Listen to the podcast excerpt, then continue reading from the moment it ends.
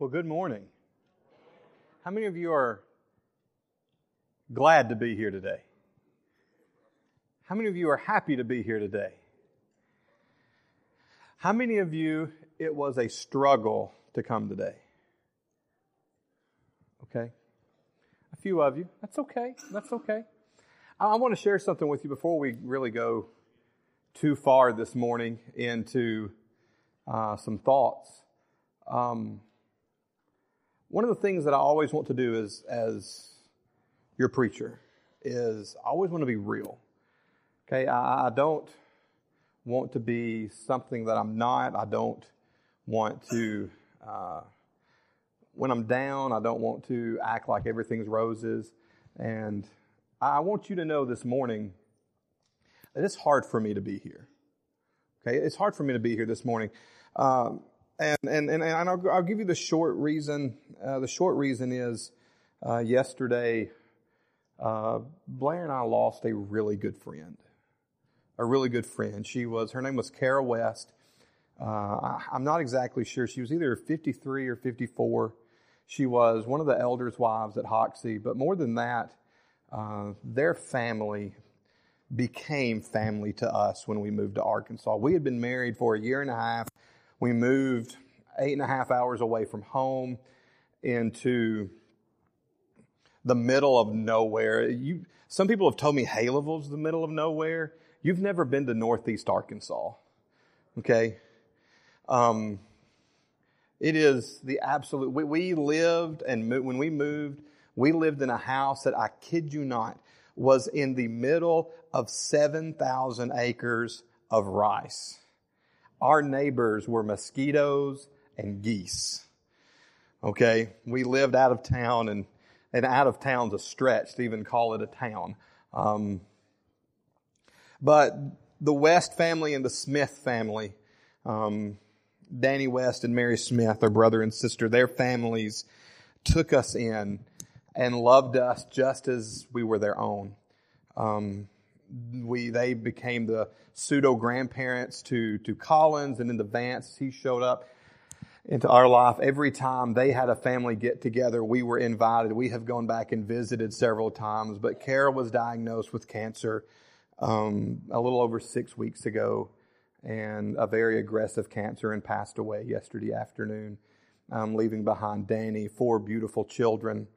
Um, one who is uh, 14 years old and still at home. One is expecting um, her first child here in the next three weeks. Just such a sad story. But this morning, this morning, my heart hurts. My heart has an emptiness this morning because I hurt for that family that I love so much. And where I want to be this morning is with them and trying to get my mind and my heart into a place to share with you something motivating from the Word of God has been extremely difficult. I, sit at the table, and, I, and, don't get me wrong, I've got my sermon notes right here. Um, it's a pretty good sermon, if I must say so myself. It's on prayer. Oddly enough, everything that I have studied and talked about this week through our Wednesday night devotional video, through uh, my lesson this morning has been focused on prayer. And, and I think that's a Holy Spirit thing more than a Matthew thing because that's where Matthew has been. But one of the things that I have thought a lot about this morning is, is very simply God is good. Some of the songs you picked this morning were the songs I needed because I come this morning uh, broken and in need of a loving and caring God who says, Come to me because my burden is light. If, you're weary, come to me, he says. That's the God that I need this morning. And I look around this room and I can't help but think. You see, sometimes we get in a habit of what I call putting on our church mask. Any of you put your church mask on this morning as you walked in the door? You see, here's what can happen sometimes in our lives. I've got a family of five, okay? No, I don't either. I have a family of six. Um, I don't need to be here this morning, y'all. Um, so Blair posted a picture the other day of us with just Vance and Collins, and, I, and my comment under that picture was, "We have more kids than we had family members at that point in our life." Um, and so I promise you, and some of you are the same way. Sometimes that car ride to church on Sunday morning is full of aggravation, frustration, getting on to your kids, arguing with your husband, arguing with your wife, worrying about what's for lunch, all these different things. And then you walk in the building and everybody goes, Oh, Jonathan, how are you this morning? Oh, I'm great. And we put that church mask on and everything that really happens in our lives and the things we are really feeling are swept under the pew because we don't want anybody to know that we're hurting and we're struggling. If I can't be with that family today, the only other place I'd rather be is with this family. Because this is my church family. And this is the group of people that when I'm down, I should be able to walk into and I should be able to be greeted with arms of love, not of arms of your love, but rather your arms of love being the extension of the arms and love of our Savior. And I know in a group this size this morning, I'm not the only one that feels this way. I know that some of you walked in this room this morning struggling with something, needing something, worried about something, concerned, carrying a load, and you need a Savior. You need a Savior who says, Come to me. And we're going to do things a little bit backwards this morning. I don't want anybody to get upset with this because all we're going to do is pray. But I want you to turn to number 31. Okay? I've always learned in my life when I get up and start preaching to say we're going to do a little something different, all the elders get real nervous. But nothing to be nervous about. Basically, we're going to do a, a backwards invitation or in the wrong spot, as some people would say this morning. But what I want is as we sing this song this morning, if you're like me and you just need to come to Jesus and lay a worry, a care, a burden, a concern at His feet, something you've been carrying. As we sing this song, you don't have to share what that is. I just want you to come up here with me. Have a seat. And after we sing this song, we're just going to pray together. And we're going to wrap our arms around each other up here. And we're just going to be together in prayer in front of our Savior who says, Come to me. So if that's what you need this morning, I, I just want you to meet Christ where you are in this moment. And let's just go to Him and maybe lay some things at His feet and not carry them out with us this morning. So let, us sing this song together. And if you, if you want to, come join me before this prayer. Be still and know that I am God.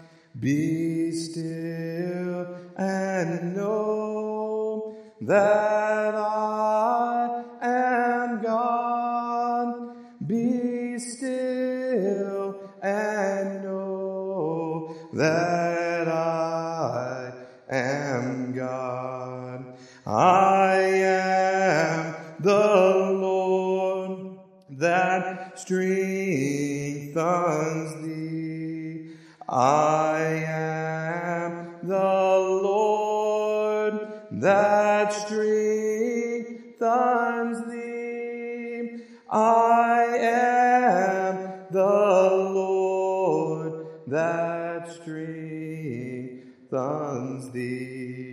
So be still and know that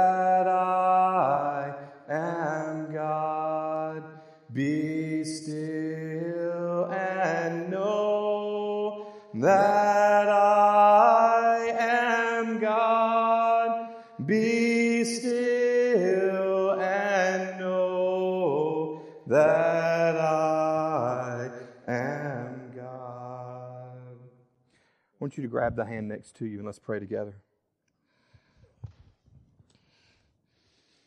God, you are such an amazing God.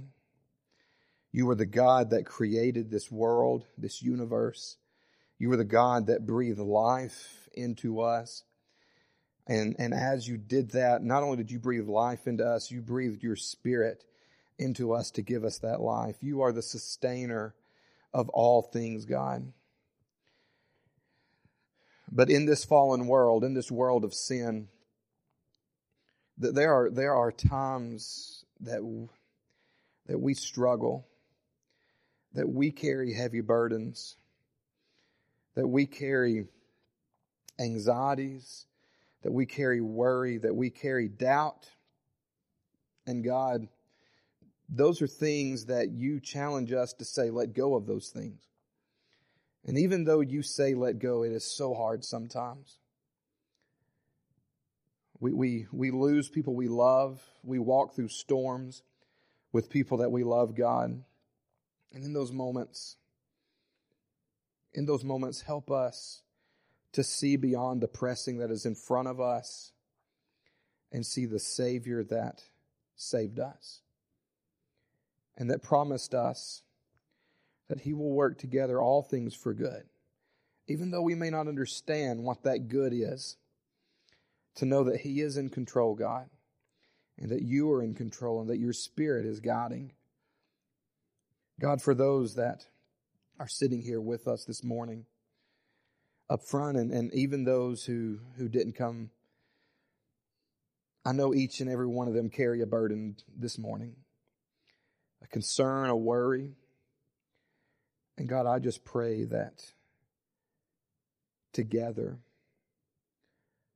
we lay those worries at your feet and rejoice in you and be gentle and realize that you are near so that that peace that surpasses all understanding can be ours to have. I thank you for everyone in this room. I thank you for this family.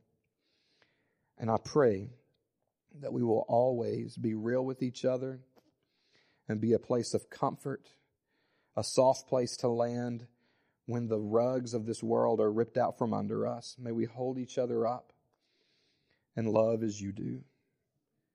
And it's in your son's name we pray. Amen.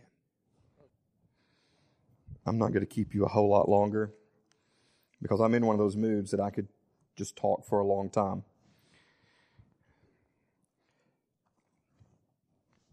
Luke chapter 18.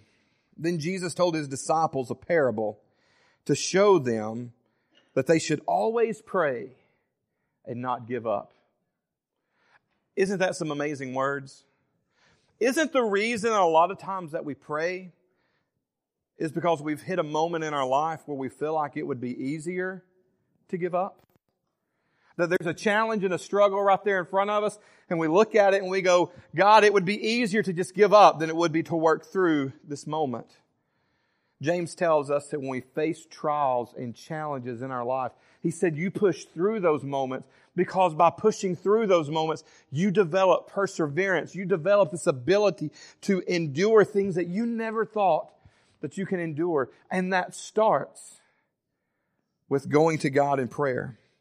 Jesus told his disciples a parable to show them that they should always pray and not give up. He said in a certain town there was a judge who neither feared God nor cared what people thought.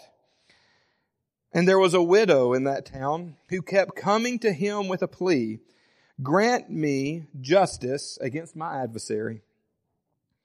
For some time he refused, but finally he said to himself, even though I don't fear God or care what people think, yet because this widow keeps bothering me, I will see that she gets justice so that she won't eventually, so, so that, so that she won't eventually come and attack me.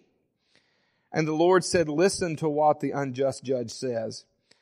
And will not God bring about justice for his chosen ones who cry out to him day and night? Will he keep putting them off? I tell you, he will see that they get justice and quickly. However, when the Son of Man comes, will he find faith on the earth? The first thing that I want to share with you this morning is this idea. Don't worry, pray. Don't worry, pray. This woman had an interesting challenge that she was facing. And it would be easy for her, it would be easy for her to get so wrapped up on the challenge that she forgets about what God can do. One of the things that uh, I talked about Wednesday night in our video devotional, if you watch that, was we have a tendency, we have a habit of looking at things and categorizing things of, I can handle and deal with this on my own, but God, I need you to deal with this. I've got this stuff over here under control, and God, I need you to deal with these things over here. what I've learned in my own life is these things that I exclude God from tend to be the things that I worry about the most. You know why? Because God's not in the middle of them. Because I'm trying to fix them. And I have um, a Tim Allen effect from, um, what was the show? Home Improvement? That every time Tool Man Tim tried to fix something in his own house, what happened? He made it worse. I have that a tendency in my life that when I try to deal with things and fix them myself, I mess them up instead of putting God in the middle of it to begin with. And in this particular story, she wasn't worried about the individual. She didn't let that consume her. What she let consume her was her prayer. I'm going to constantly go to the man that can make a difference, the man that can change this, and I'm going to make sure that he hears him, hears me, and hears what I need him to say, which leads me to the second idea. Always pray persistently. Always pray persistently. This woman came and in many ways her prayer caused worry. If you think about it, her prayer caused worry. She worried this man with prayer to the point that what was his fear? That eventually she's going to quit coming and talking to me and she's going to what? She's going to attack me. She's going to jump me. I'm worried about what she's going to do because she is so persistent. That is such a powerful lesson for us. Now, I truly believe that one prayer is the most powerful thing in the world. But the more you pray that prayer, I believe the more you believe in the power of God. The more excited you are when that prayer is answered. Pray persistently. I had a man, I, w- I was really down about my, my life when I was, before I met Blair. And um, I was like, you know, I'm never going to get married. No one's ever going to want to love me, all this stuff. And one of the old men of the church pulled me aside one day. He'd heard me kind of complain. And he goes, Can I ask you something? I go, Yeah. He goes, Are you praying for a wife? I go, Yeah. He said, What are you praying for? A wife? He goes, No. He goes, What does she look like? I go, I don't know. A woman? And he said, How do you know God's center into your life if you're not praying specifically for what you want and persistently for what you want? He said, If you want her to have brown hair, pray that she has brown hair. If you want her to have blonde hair, if you want her to be tanned, you know, uh, all these things. He goes, Pray about those things. And I did. And I started praying about those things and I started praying about those things every single day. And when Blair walked into my life, I knew that was an answer to a prayer because I had been constantly praying about those things to God. Now, I didn't realize how big of a handful it was going to be. And if I want her to know that, I'll tell her myself. Take that out of the podcast. But it was a blessing. And I knew it was a blessing because I had continually been on my knees to God about that. The next thing is pray positively. Don't doubt. Don't ever doubt God. God's not always going to answer the prayers the way you want them answered. And, and I came across such an interesting, go to Daniel chapter 10. Through my study this week, I came across an interesting section in the book of Daniel. You see, a lot of times in the book of Daniel, we read just a couple of different stories and studies from the book of Daniel. We read Daniel in the lion's den. We read the story of uh, Shadrach, Meshach, and Abednego. Um, and, and the fiery furnace, and, and we read these things. But then you get into the last kind of half of, of Daniel, and you get into um, a lot of different signs and different visions that sometimes is hard for us to understand because in all honesty, it's not for us. It was for Daniel in the moment that he was living in. But in chapter 10, he's given this vision, he's given this dream from what many said is Gabriel. And if you go to, um, Go to verse 2. He says, At that time, I, Daniel, mourned for three weeks. I ate no choice food, no meat or wine touched my lips, and I used no lotions at all until the three weeks were over. And so what he's letting you know in this little verse is that for three weeks, he was devoted to prayer through fasting and a lot of different things. And so he's praying to God. And Gabriel comes to him and he says in verse 12, then he continued, do not be afraid, Daniel, since the first day that you set your mind to gain understanding and to humble yourself before God, your words were heard and I have come in response to them. Now I love that, I love that verse for this reason. From the day you started praying about these things, Daniel, God heard your prayer and sent me to answer your prayer. From the day you prayed those things. From the day you prayed those things. From the moment you pray to God, God hears your prayer and He begins to put the answer to your prayer in motion. Think about that for a second. How powerful of a thought is that? But go on with me. But the prince of Persia, but the prince of the Persian kingdom resisted me for 20 days. Then Michael, one of the chief princes, came to help me because I was detained there with the king of Persia. Now I have come to explain to you what will happen to your people in the future for the vision concerns for the vision concerns a time yet to come. What's he saying here? That's that vision language. So what he's saying is I had been sent to give you the answer to your prayer. I'd been sent to answer your prayer in that moment you prayed it, and Satan got in my way. Have you ever thought about that? Have you ever thought about how Satan can get in the way of the answers of your prayers? That God sends angels to answer your prayers and Satan battles those angels to keep them from getting to you. But the point here is that he tells Daniel this, but you kept praying anyway. You kept praying anyway. Don't give up. Just because you're not seeing the results of your prayer doesn't mean God hasn't answered them. That's one of the most powerful things I've learned from this study this week is that it might be that Satan's just getting in the way. And he's getting in the way so that you will lose hope. But don't, don't give up. Don't give up. Always pray and pray positively and do not doubt what God may be doing in your life. I want to tell you this funny story to end today. I'm sorry if my thoughts are, are rather scattered today.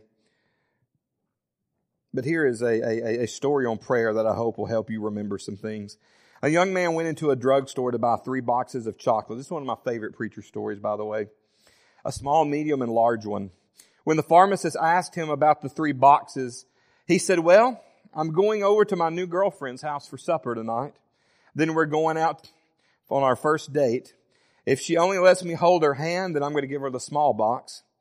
If she lets me kiss her on the cheek, I'm going to give her the medium box. But if we get to do some serious smooching, I'm going to give her the big box. So he made the purchase and left. That evening, as he sat down at dinner with his girlfriend's family, he asked if he could pray before the meal. He began to pray and he prayed an earnest, intense prayer that lasted almost five minutes. When he finished, his girlfriend looked at him and said, you never told me you were such a religious person. To which he responded, you never told me your dad was the pharmacist. It's always a good thing to pray. Whatever the circumstances, pray. Paul says as he closes out, the, uh, the book of First Thessalonians, he says, pray without ceasing.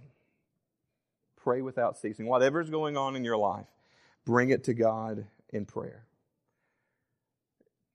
We've already had a moment of, of, of coming and praying. But as we always do, we want to offer an opportunity for you to not just let things go in your life, but also to put Christ on in baptism. You see, the power of prayer, the power of prayer goes a long way, especially when you're someone who's living within the kingdom, when you're praying with the Spirit that fills you in your life. The prayer of a righteous man is what? Powerful and effective. And this morning, if you've not found, righteousness through the waters of baptism, I challenge you to find that righteousness today before it is too late.